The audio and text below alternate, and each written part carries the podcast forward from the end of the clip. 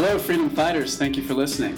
This audio interview is brought to you by Open World Magazine, the ultimate guide for pursuing a life of adventure and passion and setting up a location independent business that can support your dream lifestyle. Go check us out at openworldmag.com. My name is Danny Flood, and I am super excited today because I have a really interesting guest lined up for you guys. His name is Ben Finnigan. He's a digital nomad that I met in Thailand, and he has one of the most remarkable stories that I personally have heard of. Just wanted to welcome you to the show, Ben. Hi, Danny. Thanks for having me on, and uh, I really appreciate it. And I also want to say hi to all your listeners out there. Thank you so much, Benjamin. I'm, I'm really excited for this interview. Um, you're one of the most worldly people I think I've met so far. You are, um, how old are you now, Ben? I'm, I'm only 26 years old. 26, but uh, you started out kind of as a nomad, not, not yet a digital nomad, but since age four, I think. Is that right?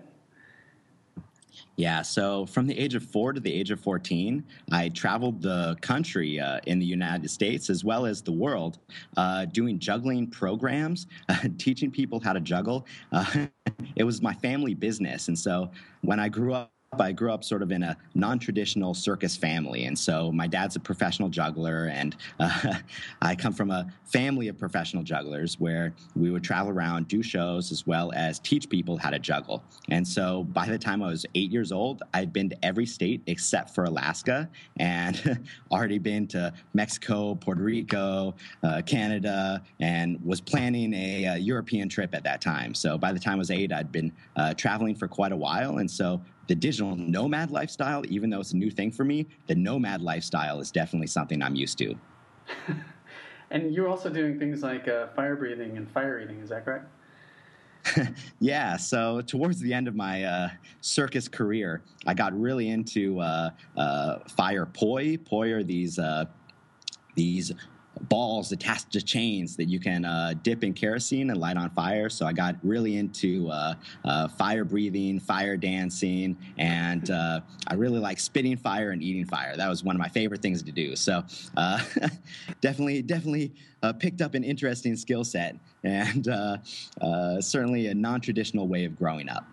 Do you ever go down to the full moon party and just start entertaining everyone down there? well, I, I actually, when I first moved to to uh, Thailand. This was uh, when I first came to Thailand back in uh, 2007. I I actually lived in uh, on Koh Phangan for eight months, and I did plenty of full moon parties uh, uh, and did lots of fire spinning, fire eating, and all that good stuff. so you said you first moved out to Thailand in 2007, right? Yeah, but okay. I had yet to discover online business. So okay. I, I actually when I was 15, I moved to China, and uh, I moved out there on sort of a uh, pro contract to fight uh, kickboxing and some organizations out there. And uh, you know, even though I grew up as a juggler, really my passion was was to fight. And so I love training. I love kickboxing. I love boxing, and uh, I really like wrestling as well. And luckily, out in China, they have a style of uh, style of fighting which incorporates all those aspects. So punching, kicking, and wrestling. And so there's a style out there called Sanda or San Shou, uh, where it's punching, kicking, and takedowns. And so it really played to my skill set.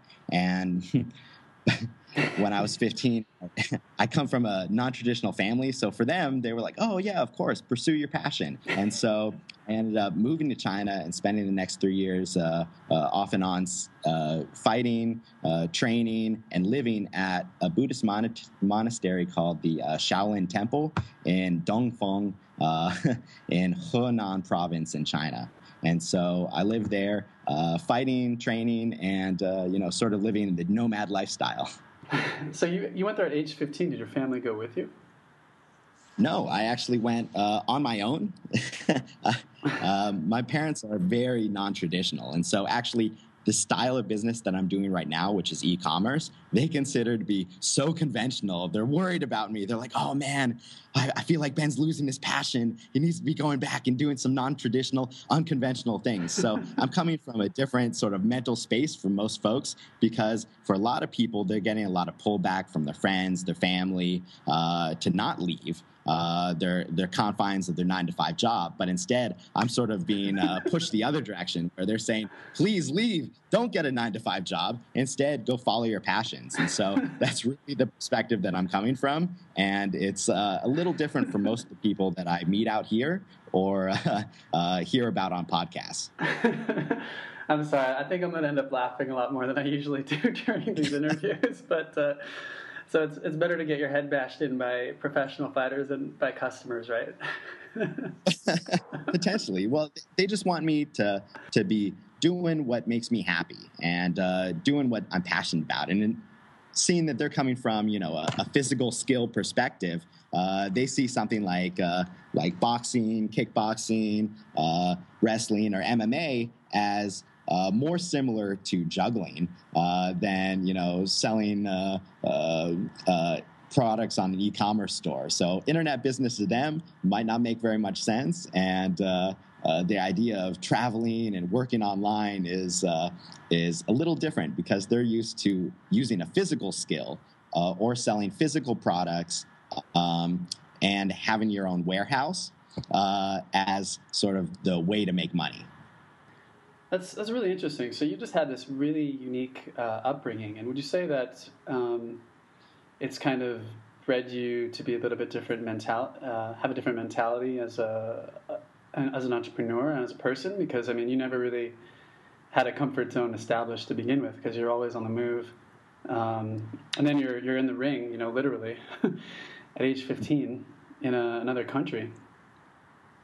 Would you say that's molded yeah, who you are? That- yeah, I certainly think that coming from that uh, background and that perspective has allowed me to not necessarily have the uh, types of hangups that people who take the leap from uh, from a traditional nine to five to a digital nomad lifestyle typically have.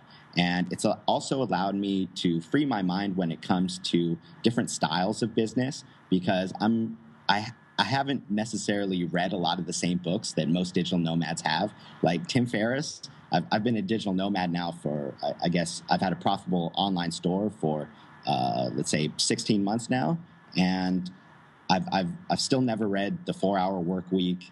Um, I have no idea who Dave Asprey is. I, I, I don't um, read a lot of the same books or have a lot of the same uh, sort of uh, content that most digital nomads uh, have and come from.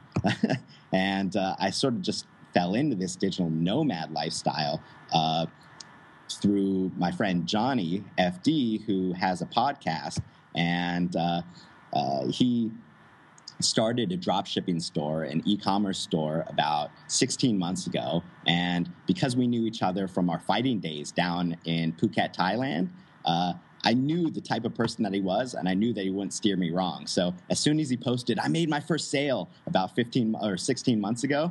I I immediately bought the same course that he bought, and uh, ever since then, I've been making money online. Is that course uh, Dropship Lifestyle? Yeah, the course is Dropship Lifestyle, and it's by a guy Anton Kraly who uh, has an incredible system for for developing profitable e-commerce stores. Uh, so I started drop shipping about 15 months ago, and uh, or I've been profitable for 15 months. So uh, you know, it's uh, it's certainly a course that I recommend. But you know, there's so many different styles of business out there that everyone needs to find what works for them. Yeah, exactly. Um, that's one of the things that opened my eyes the most um, when I first came out to. Well, first I went to South America, but then really in Thailand, I met so many different nomads and um, it's it's not like what you'd expect, really. There's there's in my book I profiled uh, close to ten different business types. You know, um, from freelancing to drop shipping to selling supplements to information products. There's so many options out there. You know, and one of the things that really held me back in the early days is I, I felt so overwhelmed by all the information that was being thrown at me.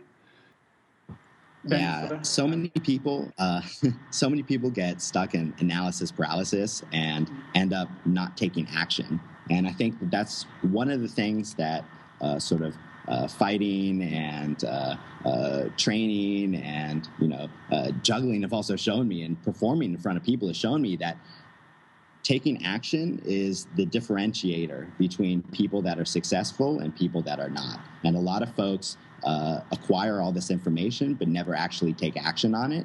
And a lot of folks uh, spend a lot of time saying, okay, I'm, I'm going to get ready to do something. It's going to happen next week. It's going to happen next week. It's, it's going to happen tomorrow. And instead, they, they don't take the time to actually do it right now. And I think that that's the biggest differentiating factor that I've seen myself, uh, not just in online business, but in other types of, of, of uh, lifestyle where people can raise up the ranks. I see a lot of the people at the top are the types of people that take action and actually get things accomplished. And that's that's the key to transformation and personal growth as well. I think, right? You just got to put yourself, you got to force yourself into the ring. You got to face down uh, whatever it is you're afraid of. You got to face down that metaphorical opponent. Um, one in a past interview, I interviewed my friend uh, Andrew Ferebee, and he does Brazilian Jiu Jitsu. And he says the only way to advance in Brazilian Jiu Jitsu is to, like, literally get thrown around you know, and the more the more experience you have with you know being tossed around and, and losing fights, the, the higher you go. Um, yeah, absolutely. I, I actually do Brazilian Jiu Jitsu myself, and that's in, that's an extremely valid uh, point. Uh, you know, it, especially in martial arts, you see that the people that rise to the top, if if you are new to the sport, you'll you'll be like, oh wow, you know they they never lose, they're always winning, uh, they're all they've always been successful. But you see, not just in martial arts, but you know in all styles of business, that uh, people fail all the time. So I've had a profitable online store for uh, 15 months now, but before that, I I already failed two online stores previous to that, and since then I've also failed another one. And so, you know, it's just failing multiple times and not being afraid of trying something and failing is sort of the differentiating factor. Another differentiating factor is uh, a lot of people, they try to uh, especially from Western countries, try to come up with something perfect. And before they release uh, their product, it has to be absolutely perfect. The graphics have to be uh, ideal. The uh, back end has to be 100% fleshed out. They ha- already have to have a sales funnel. They already have to have everything. And, you know, instead, maybe uh, I think a lot of the folks that I see um, have a, a, a, serious level of success. Uh, uh, release products and then sort of build the back end and all that stuff, the marketing around it, uh, sort of as it goes along, and uh, really sort of make something organic. But they come at it from like a planned point of view. They already know what they're going to do ahead of time, but they'd rather take action and then come up with uh, and take action on the plan than uh, uh, have a well worked out, thought out plan, have it all set up ahead of time, and then release it. Yeah, exactly. And I think one of the interesting things is that uh, some of the most successful digital nomads or micropreneurs, um, they're able to detach themselves, uh, detach their ego from the business as well. Because I think a lot of people, when they, they start out for themselves, um, they put so much of themselves into the making of the company, into the making of the product.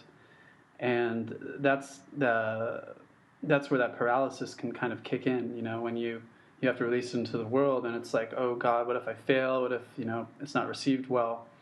Um, but i think detaching your ego and just you know testing your idea and just detaching yourself from from the business is really valuable as well right?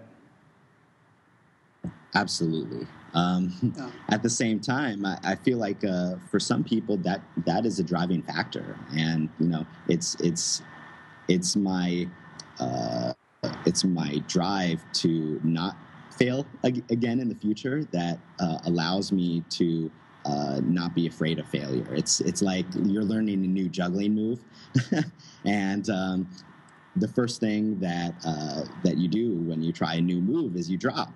And the reason why is because you don't know it yet. You haven't built those pathways yet to uh, uh, to really know uh, how your body's supposed to move, uh, mentally, the timing, you don't have that down yet. And so, you know, to be able to master a skill, to be able to master a juggling move, to be able to master a, a, style of online business, you have to fail and drop multiple times and be okay with dropping, but then also picking it back up and trying again.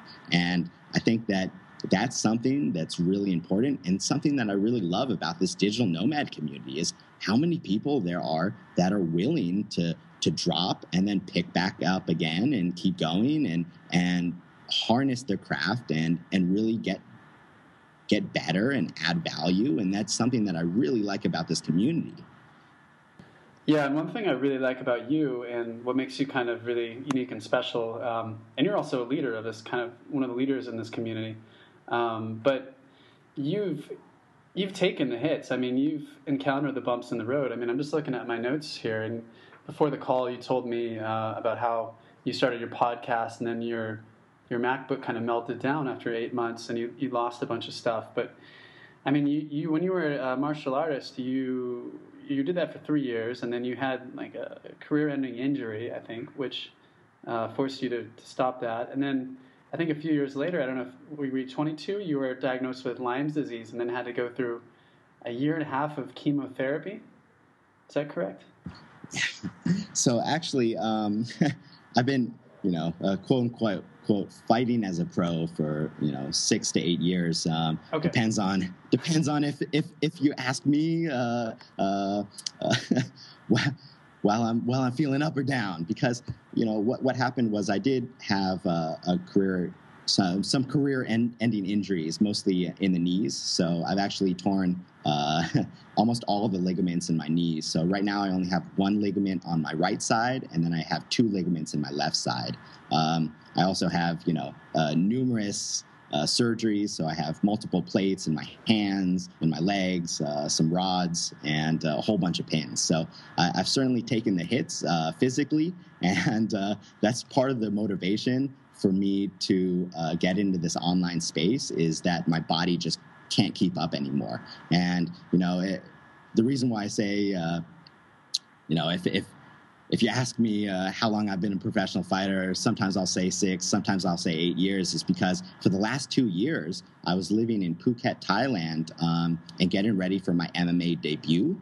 And I ended up tearing my ACL, tearing my MCL, and then uh, I tore another ACL uh, within about a year and a half period of time. And during that period of time, even though I was still like telling myself that I could still, you know, fight as a pro, and you know that's really how I'm making my money.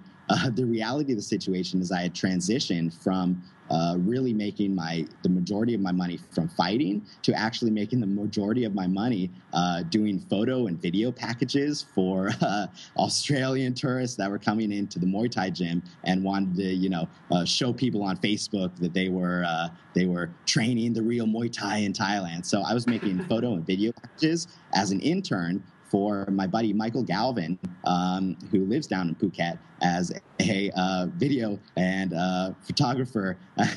so, um, you know, uh, even though I was telling myself that I was, I'm, I'm, still a pro fighter, the reality of the situation is that, you know, even though I was training, I wasn't really making uh, any money fighting. Uh, the majority of my income was actually coming from uh, photo and video packages. So that's sort of the first uh, real job, quote unquote, real job I had outside of fighting uh, as an adult. And uh, you also touched on uh, Lyme's disease. It, it, actually wasn't at age 22. It was it was actually at age 17 that I got diagnosed with Lyme's. So uh, for those of you that that aren't familiar with Lyme's disease, Lyme's disease is a uh, is a sort of epidemic that has been sort of swept under the drug uh, under under the rug by um, by insurance companies and drug companies to sort of uh, tell you that it's not that big of a deal. There are some more and more high profile people, uh, especially in the digital nomad community, that have it. Particularly Tim Ferriss, and he's starting to talk more and more about uh, his, his experience with Lyme. So, uh, what happened with me was we were on tour uh, juggling, and uh, this was way back when I was eight years old, and we were actually juggling and doing a show on Long Island. Long Island is uh, is a well aptly named Long Island uh, uh, in New York, and uh, I ended up getting a bitten by a deer tick. Uh, while we were camping out there. It's very lush and uh, it's a big forest. And so we were camping at a uh, national park, or sorry, a state park, and I ended up getting bitten by a deer tick. And the deer tick uh, apparently had Lyme's disease because what happened was I ended up getting this nasty bullseye rash. And what I mean by bullseye rash is it really looks like a bullseye. Uh, it has a red center, and then uh, after that, it's just your natural skin tone. And then about an inch outside of that first uh, first bite uh, or that first red mark, that red center, is a big red ring. And so I ended up getting this really nasty uh, uh, inflammation uh, where I got bitten. And we ended up, uh, you know, uh, taking it to park ranger. And of course, back then there wasn't very much education on it. And so they were like, "Oh, it's just Lyme's disease. You don't need to worry about it. Uh, sleep on it, and he'll be totally fine." Um, it turns out uh, what had happened was because I had a strong natural immune system, what had happened was the Lyme's disease ended up going into remission. And so it stayed in remission for the next eight years. And then what happened was eight years later, when I was in, uh, when I was in China, I ended up uh, breaking my arm and uh, twisting my knee. And also the combination of bad food, bad air, and bad water ended up bringing my immune system so low that the Lyme's disease started to come out. And so what happened was over the course of the next six months, I lost, I went from 155 pounds um, all the way down to uh, uh, just over 100 and ended up uh, at the worst point uh, dipping right below 100. And so uh, I, I, really lost a lot of weight very quickly, and most of that was muscle mass uh, because I was fighting professionally at the time. So I went from uh, being a, a, big, strong, you know, athlete to end up uh, basically being bedridden. So I ended up flying back to the states, and then I started doing a protocol given to us by the CDC in Florida.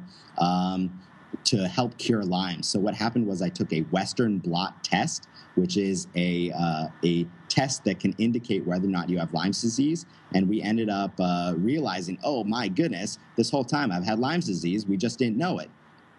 And looking back, I realized that it caused a lot of other issues that we didn't necessarily know at the time. Uh, when I was eight years old, uh, I used to be billed in the show as Ben, the master of balance, because I used to be able to, uh, uh, you know, do all sorts of gymnastics. I would uh, juggle uh, on, on a uh, unicycle and do all sorts of other uh, tricks in the show that immediately after being bitten by this tick, I lost my equilibrium. And ever since then, I've had issues with balance. And so, looking back now, we realize, looking at the link, that it's actually Lyme's disease that caused a lot of these uh, these issues that have plagued me since. And uh, we should have been more aware of these underlying issues of Lyme's. But luckily, it stayed in remission enough that I didn't have serious complications until I was 17. Oh my god, that's incredible! So all this time you were you were boxing in China, but you had this uh, you were dealing with these these issues, right? That were were being caused by the Lyme's disease. You said.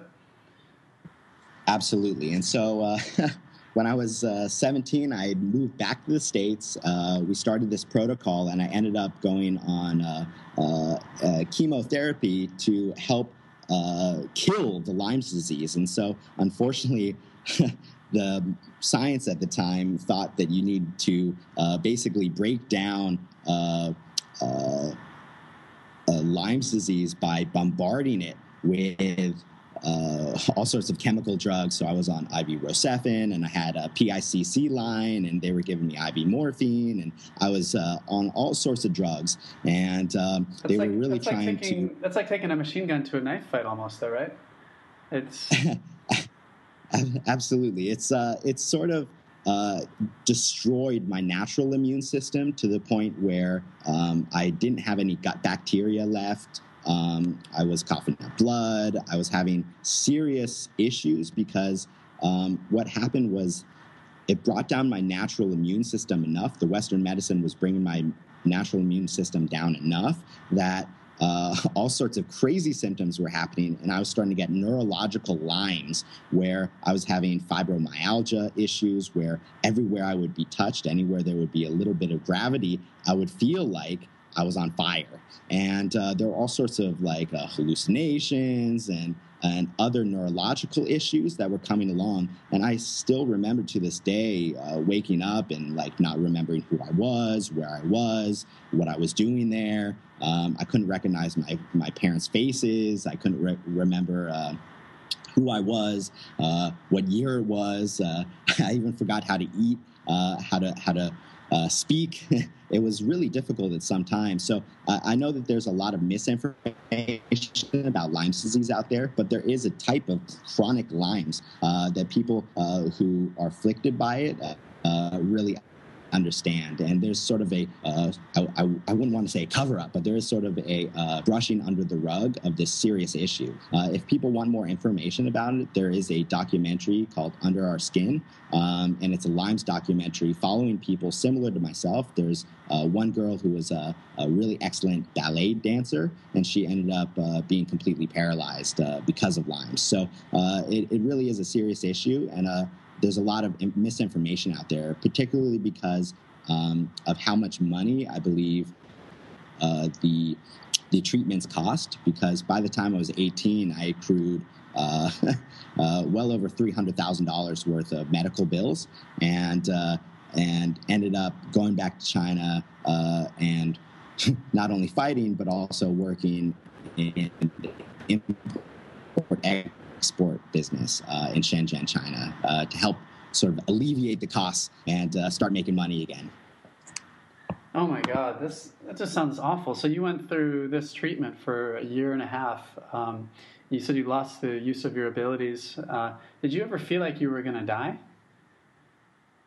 Yeah, absolutely. I was uh, really on my deathbed um, because the um, because of the chemicals that they were pumping in my body and the uh, inability to see health as a holistic, uh, from a holistic approach, I, I was really suffering and uh, ended up, uh, I still remember saying goodbye to my parents and, you know, giving them a hug and really feeling like I, I was on my deathbed. And um, how did you it's, feel? It's really were... interesting now how what, what did you go through like uh, mentally or emotionally while you were in that experience? I mean, did you just resign yourself to it, or were you did you say like I'm going to keep fighting this, you know, or did you just feel like it was helpless? Well, I do have an excellent uh, role model, and that is my brother. Um, my brother has cerebral palsy, which means that he's completely paralyzed except for his eyes and his tongue. Um, and he has an extremely severe style of cerebral palsy to where he has no motor control at all. Um, and he's unable to speak, and uh, he ends up. He has a, a tracheostomy, uh, so he has assisted breathing. He has a J tube, which is uh, replaces his uh, his stomach, so it goes uh, food goes directly into his. Uh, sorry for graphic graphic listeners. Uh, it's um, it, they pump uh, nutrition directly into his small intestine, and um, you know he has all these different ports all over his body. And so seeing him and seeing his struggle through health his entire life, he's he's in his 50s now. Um, and seeing the dedication that my parents put towards making sure that he has an extremely high quality of life uh, has really sort of motivated me to uh, basically pick myself up and see these physical limitations or physical um, these physical trials as not really that big of a deal. Because I have this extreme example that I've been living with for my entire life and looking up to my brother and seeing how positive he is and how he's a beacon of light for not just myself but everyone that's in his life. And seeing that type of person and how how much uh, perseverance he has how much uh, uh, happiness he has not just in his own life but how much he loves uh, sharing his happiness with other people around him uh, even when he's in this extremely dire situation, is really inspiring for me and something that I saw from a young age and has definitely, definitely formed my worldview. So thanks to your brother, um, you never uh, you carried on to the belief that you were going to make it, that you were going to overcome. Because uh, from what I hear of Holocaust survivors, the ones that survived, they they felt like they had some reason to live, or they felt like they were their suffering was caused by there was some reason why they were suffering. Did you feel that way too? Well, I certainly saw it as a trial, and you know, I I've been training um, basically my whole life. I started Taekwondo when I was four years old, and uh, I started boxing, kickboxing, wrestling, and you know, I always in my mind I thought that I was training myself to face the hardest thing I was ever going to face. And the hardest thing I was ever going to face was going to China and training at the Shaolin Temple. And then it turns out that um, there was a level beyond that. And, you know, I went through this brutal training in China, and it turns out that that was just preparing me for the next trials. And the next trials were my battle with health and getting back my health and wellness. And, um, and the way that I did that was by a complete mind shift. And before Lyme's, I, I had sort of blindly trusted uh, uh, authority, and I'd sort of blindly trusted that uh, doctors knew best and uh, traditional nutritionists knew best, and the CDC was really out to uh, uh, provide the highest quality care.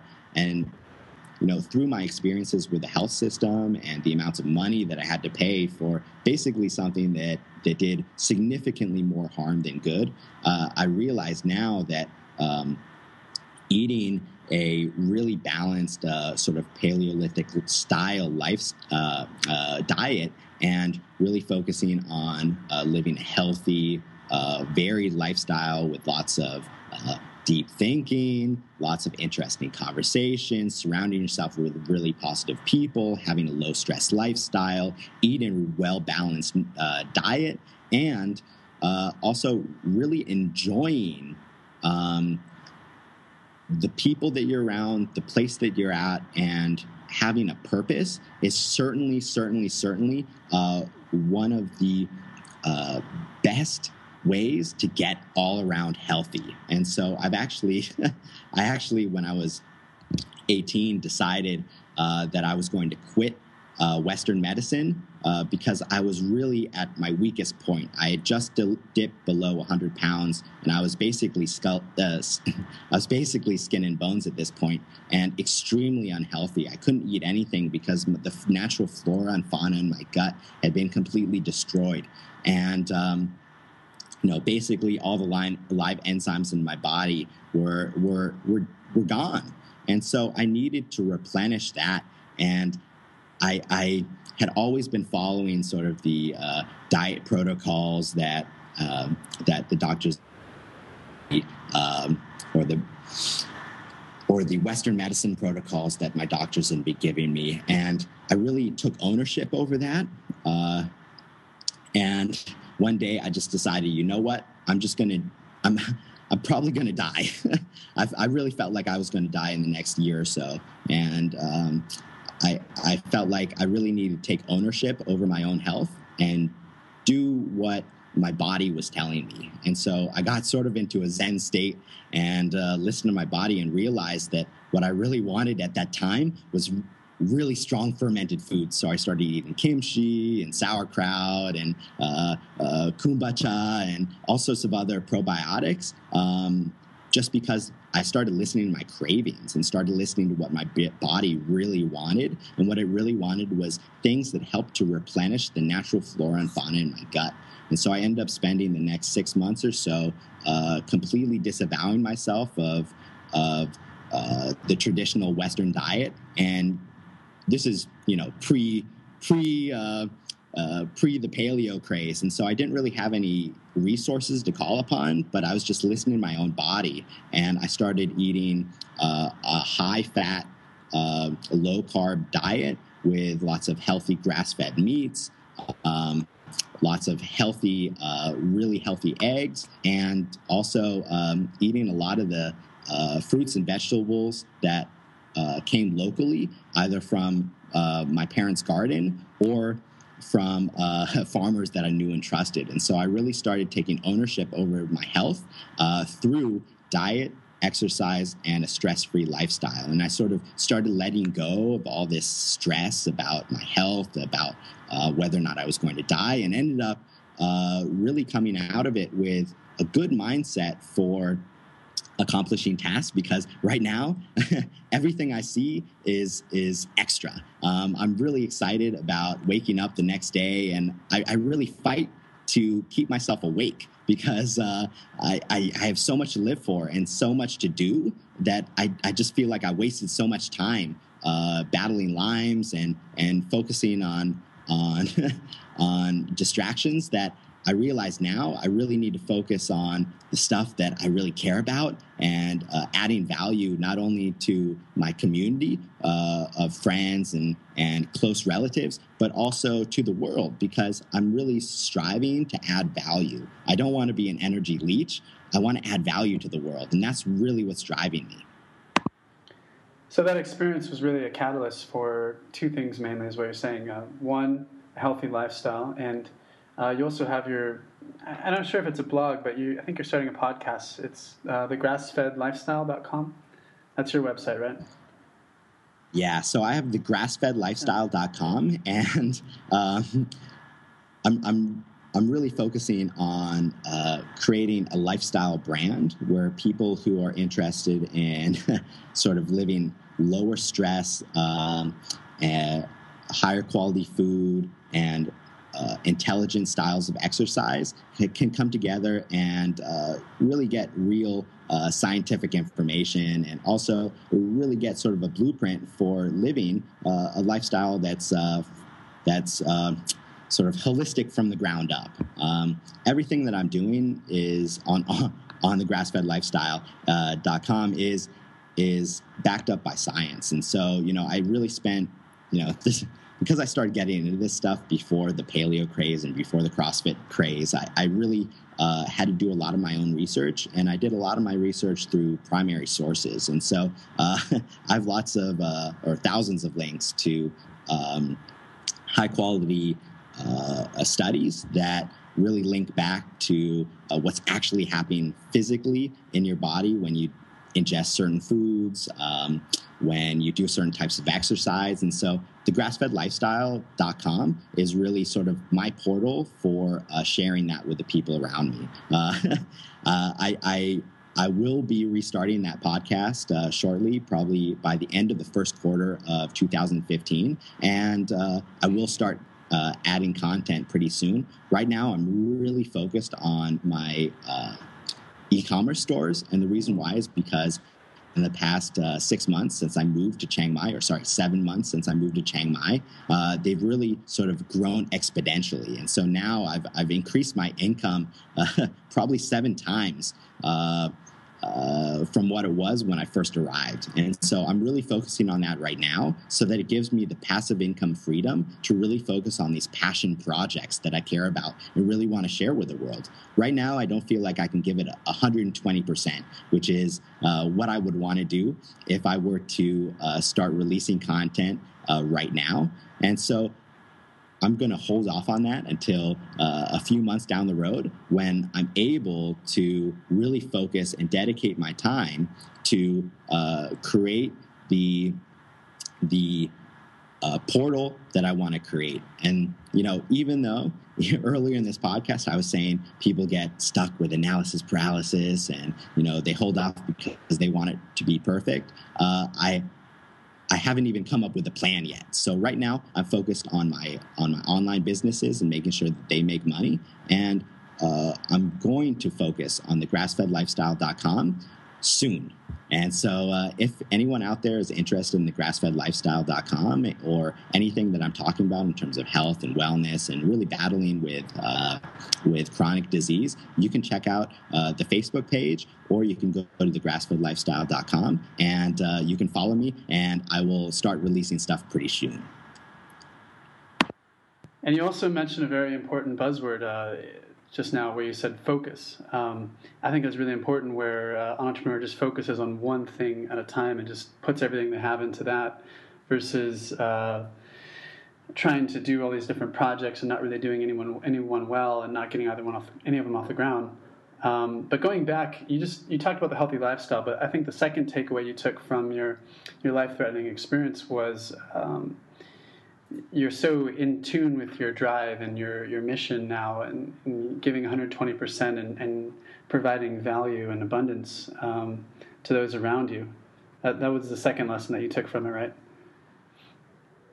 Absolutely. And so, yeah. you know, I, I don't want to waste my time and I don't want to waste the time of the people around me. I, I really care about adding value and I really care about creating something, uh, creating something that uh, the world needs. And so, you know, I, I, sort of see the online space as uh, uh, multiple generations. And so, sort of the first generation is, is people who, uh, you know, created sort of the the, the framework that we're all using today. You know, folks that uh, created the programming languages and really developed the infrastructure that we use. Sort of this the second generation or the people who created the uh, user, user interface, the ability to interact with these programs and make it accessible to folks like myself who don't have a technical background.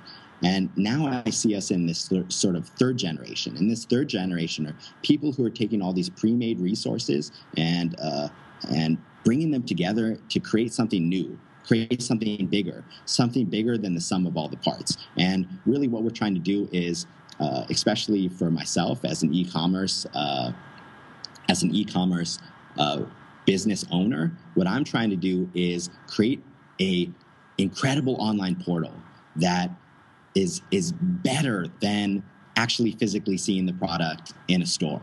And what i'm trying to do is focus on customer service, focus on creating content, focus on video content, focus on photo content, focus on incredible product descriptions, and create an online portal and creating a personal connection with every single person that, that checks out my site. And so I want people that go to my e-commerce websites to really understand who I am, really understand why I'm passionate about these products, why I want to sell them these products, and um, I want them to be comfortable buying from me. And so that's sort of my my biggest kick at the moment is really creating an incredible user experience for uh, for people who land on my websites and really creating a, a, personal connection with every single person that buys from my sites. And so, would you say right now um, in the last, would you say that's one of the key factors to success, especially within drop shipping space and e-commerce, is not being caught up as a commodity or not uh, presenting yourself as a commodity and, and trying to en- engineer the experience? I think a lot of people try to, uh, well, a lot of people who get into drop shipping, they get so focused on making sales that they forget um, that sales are a byproduct of creating a incredible user experience. And so I'm I'm obsessed with creating a incredible user experience. And making every single time someone comes to the website or every single time someone thinks about those products they should think about me. And the reason why is because i really want to add value. I'm, I'm really driven to to not just throw up another website. I'm really driven to create something new and to create something unique and to create something that can last for for months or years from now because i'm doing things that you know potentially are are are innovative enough that um, my competitors won't do uh, for for for six months, a year, a year and a half, two years, and so I'm I'm really trying to stay on the edge of the wave and really make sure that I'm keeping the momentum uh, going so that I can create a real passive uh, business and sort of create a moat around my e-commerce stores so that other people that try to get in the future can't because I've created such high quality content and such a high quality user experience that I've sort of taken over the space. So it really comes down to differentiation, right? And differentiating yourself, as you mentioned, through the, the customer experience.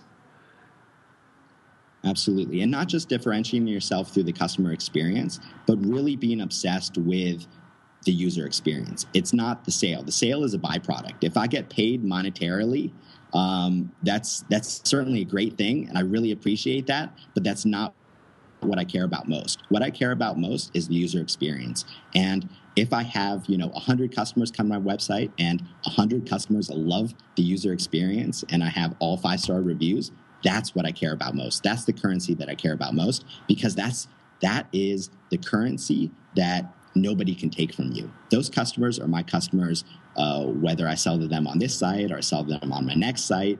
Um, they are invested in me and my brand, and they know that I'm not only going to deliver on time, I'm going to provide them with a user experience that's comparable to anything they can experience anywhere else. They're getting personal shopping, they really enjoy the experience. When they call, uh, they can call 24 hours a day and somebody will pick up the phone and call them by name because we remember every single person that calls the website. And, you know, a lot of folks get focused on the sale. And, you know, money is just the byproduct of adding value. I see. And um, I know you're probably a little bit reluctant to share your websites, uh, your e commerce websites, because you don't want someone to come along and copy you. Um, but would you say that it's a big part of it? Do, do you mix your personal brand with uh, your e-commerce brand a little bit? I'm. That's that's actually funny you mentioned that because I'm sort of in the winding down process for selling one of my sites, my my first site. And the thing is, for all 586 products, I uh, made a unique product video with with me in it, where I, you know I'm talking about uh, the product and uh, I, I give a uh, sort of a sales pitch for the product, and uh, then in the about me section or the about us section, it's it's all about me, and so. Um, before I can sell that site, I actually need to hire somebody else or hire some other people to uh, sort of be in those videos because right now, uh, sort of the biggest lesson I've learned in the last uh, six months or so is to remove myself from the brand so that uh, when I do sell these sites in the future, uh, I'm not tied to the brand itself. so, you know that that's something that I'm uh, that I'm in the process of learning, but. You can do the same thing and still do uh, do an excellent job without necessarily having yourself in all the all the promotional materials, all the videos, and you don't necessarily need to sign all the emails as you. You can, you know, sign them as uh, as as someone else, or have your your employees sign them off. Um, and you know sort of removing yourself from the brand will actually help you out in the long run so that's actually something that i'm going through right now uh, dealing with removing myself from the brand and uh, and um, that will allow me to sell my sites in the future so do you use a, a pen name or anything when you create these videos or when you write your emails? Uh, no, actually, I, I do brand myself, and so I I've gotten lots of uh, Facebook requests from customers and stuff like that, which is great. Actually, um, uh, I really like that because they know where I am, uh, uh, that I'm a young guy traveling, and you know, uh, it creates a personal connection. But at the same time, right now, I'm really focused on moving from a lifestyle business to a real business, and instead of talking, you know, thousands every month, I'm talking, you know, possibly, you know hundreds, if not uh, hundreds of thousands, if not you know uh, millions of dollars a month. And so I'm really trying to multiply revenue right now. And uh, to do that, I'm I'm going to need to completely change my approach, but uh, keep the same core fundamentals uh, as I move forward. Okay, gotcha, gotcha. Okay, so there's there's two things I want to touch on before we uh, cap off this interview. Um, Ben, just one sec. There's there's some background noise. I'm just going to pause for a second.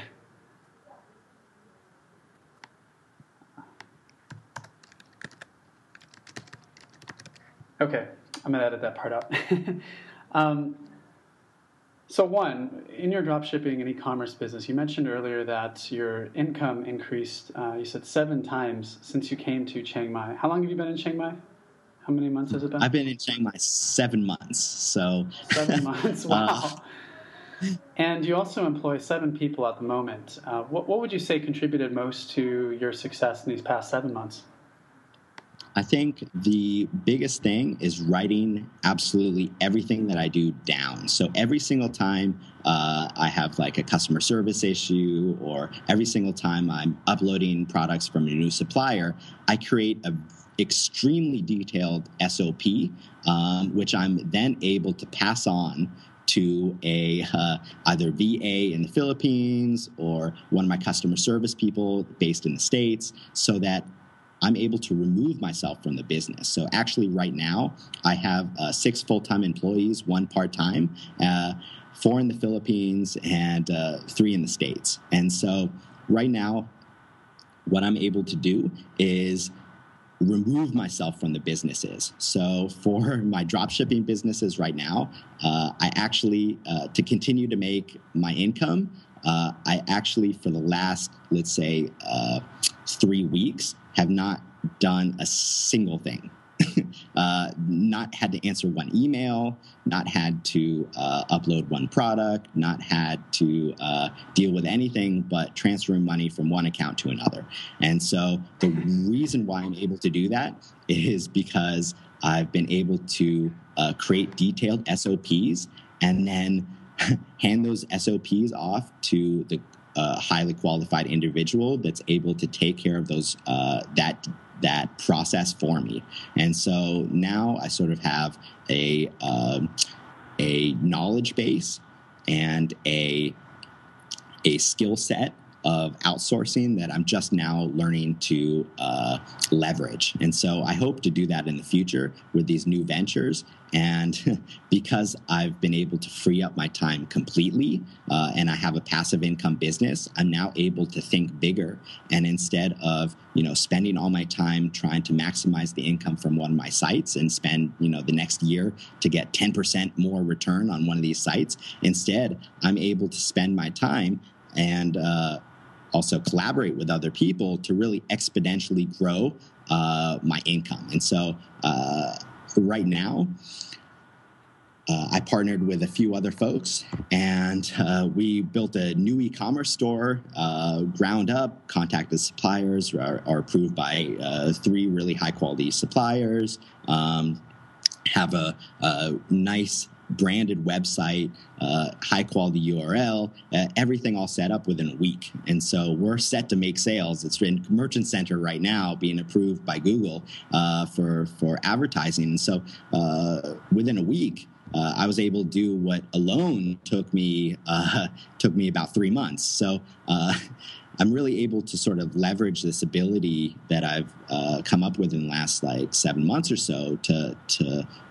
uh, outsource effectively and create like high quality SOPs uh, with not only screencasts but also screenshots and detailed uh, descriptions to really outsource all these tasks that used to take me a long time. And so right. I'm not the best at data entry. I'm not the best at uh, all these other things, but I can find people that are and put them in place so that now I'm I'm sort of putting myself in a in a Steve Jobs role. So he doesn't sit there and and work on each thing technically. He comes up with the idea and delegates tasks. And so going from uh, the type of person that's doing everything yourself uh, and sort sort of being a one man army, uh, which is what I've been training uh, myself to do for years, is is actually uh, probably not the most effective way to get stuff done. Um, since exactly. I've started letting go and outsourcing, uh, I've seen huge growth, not only um, myself personally, because it's freed up my time to focus on things that I care about, but also financially,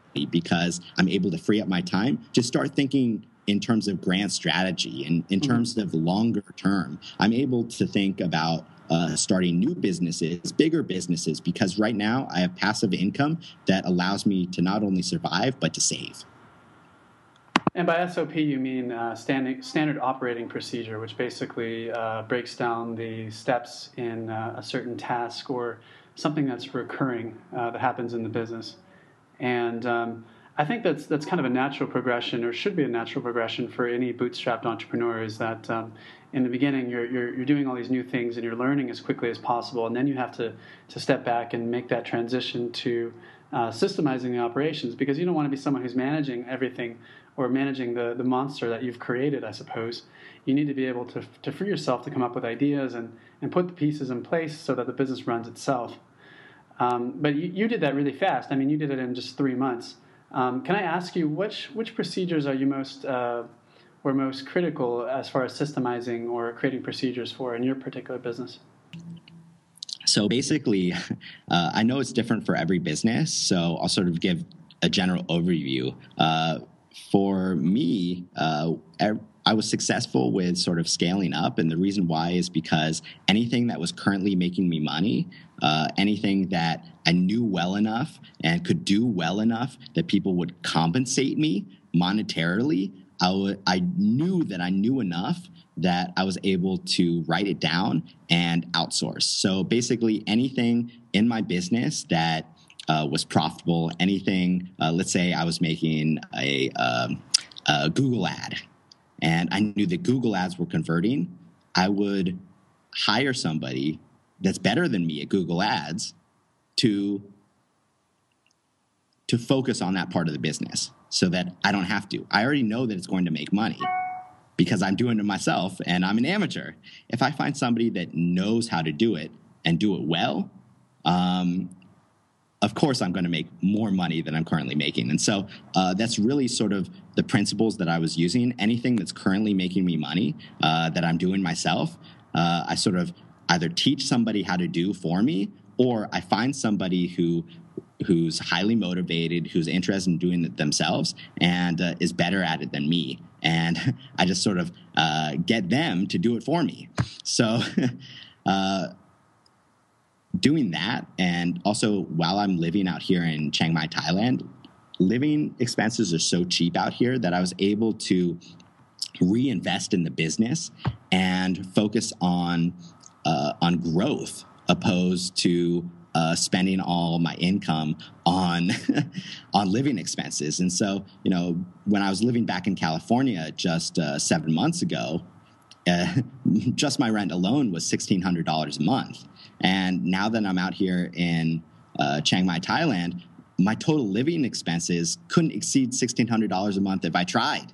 Um, so really, I just by sort of minimizing my overhead in terms of living expenses, I was able to take that money and reinvest back in my business. And now it's uh, sort of snowballed to the point where I'm making significantly more than I was when I first arrived. And uh, now, not only am I making enough to survive, but I'm making enough to thrive and reinvest in not only this business, but new businesses in the future.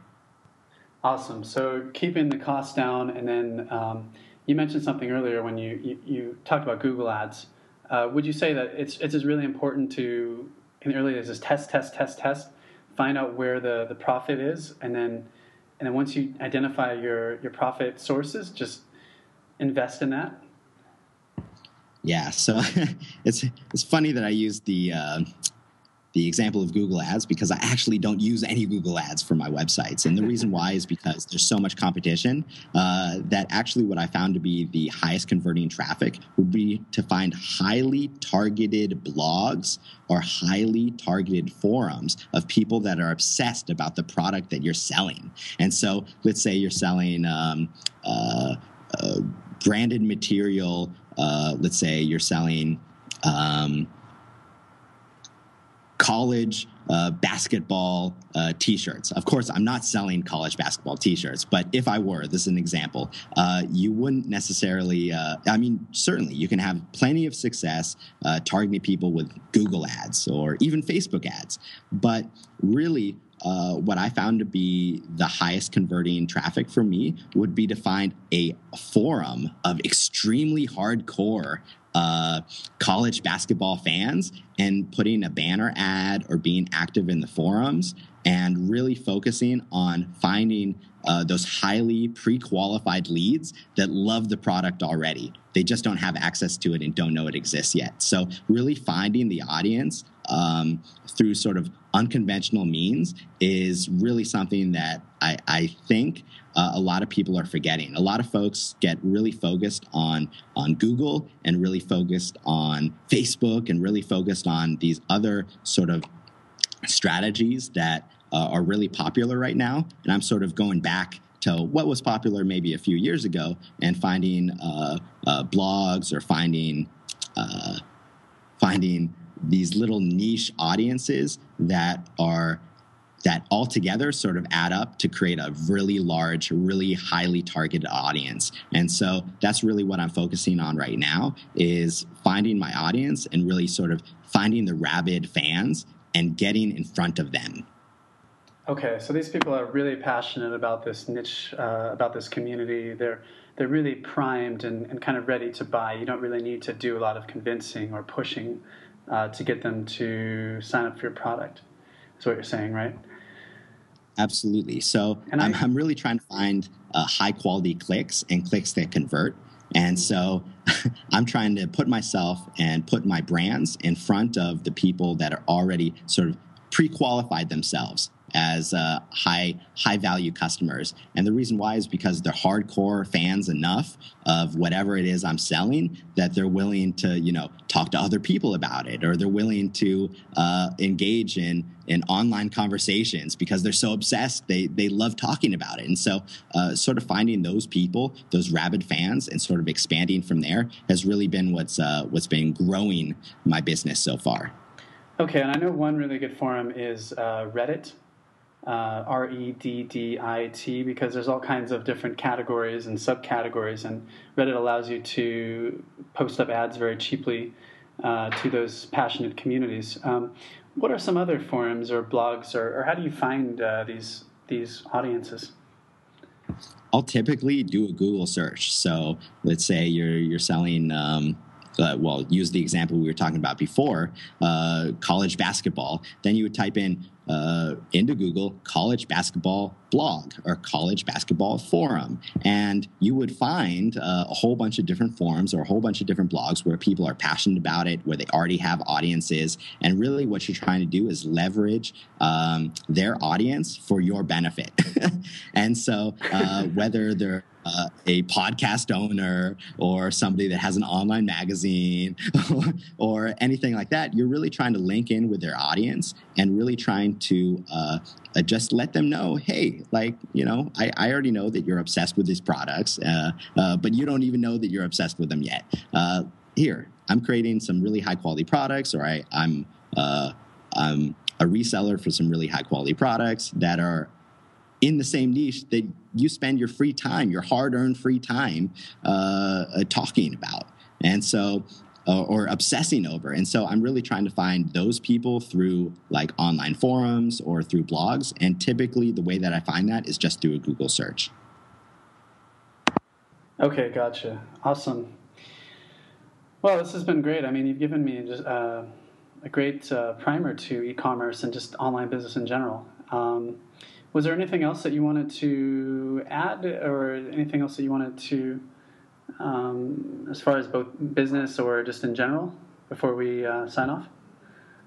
No, I just wanted to say thank you so much for having me on, and uh, I'm I'm just really thankful for uh, for finding this community. I mean, I, I, just I just love how positive everyone is, how constructive everyone is, and uh, you know how how people build each other up. And uh, you know, it's it's something that you don't see in a lot of communities. And this digital nomad community that that thought leaders leaders like yourself are, are really really creating and really uh, solidifying i'm sure that in years uh, to come like you're laying the groundwork uh, for for other people to never have to do a nine to five for other people to to come at it and and go through school knowing that they wanted to be a digital nomad. And you know, I'm really excited to see where this community is going. And right now, we're all riding this wave of positivity and growth. And I'm just really excited to see where we all land.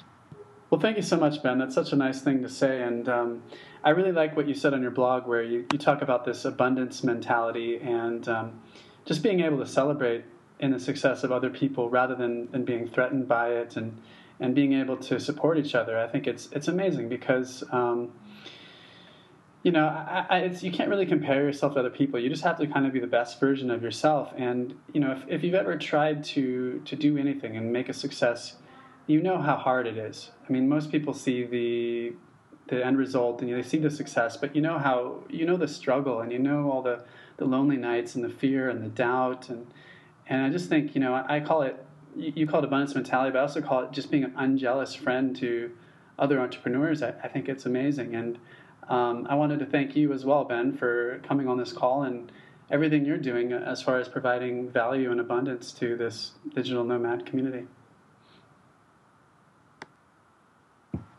Well, thank you for having me on. And, you know, I, I don't have a, a website or or landing page that I'm trying to send people to. I just want to give high quality information. So, you know, if there's any digital nomads out there that that hear this and and see me around either in Chiang Mai or in Vietnam or wherever we are in the world, uh, just say hi. Uh, I'm always willing to talk and always willing to give my perspective on on business or life or or health or wellness or anything. So, uh, if anyone's out there and you see me around in the community, just say hi.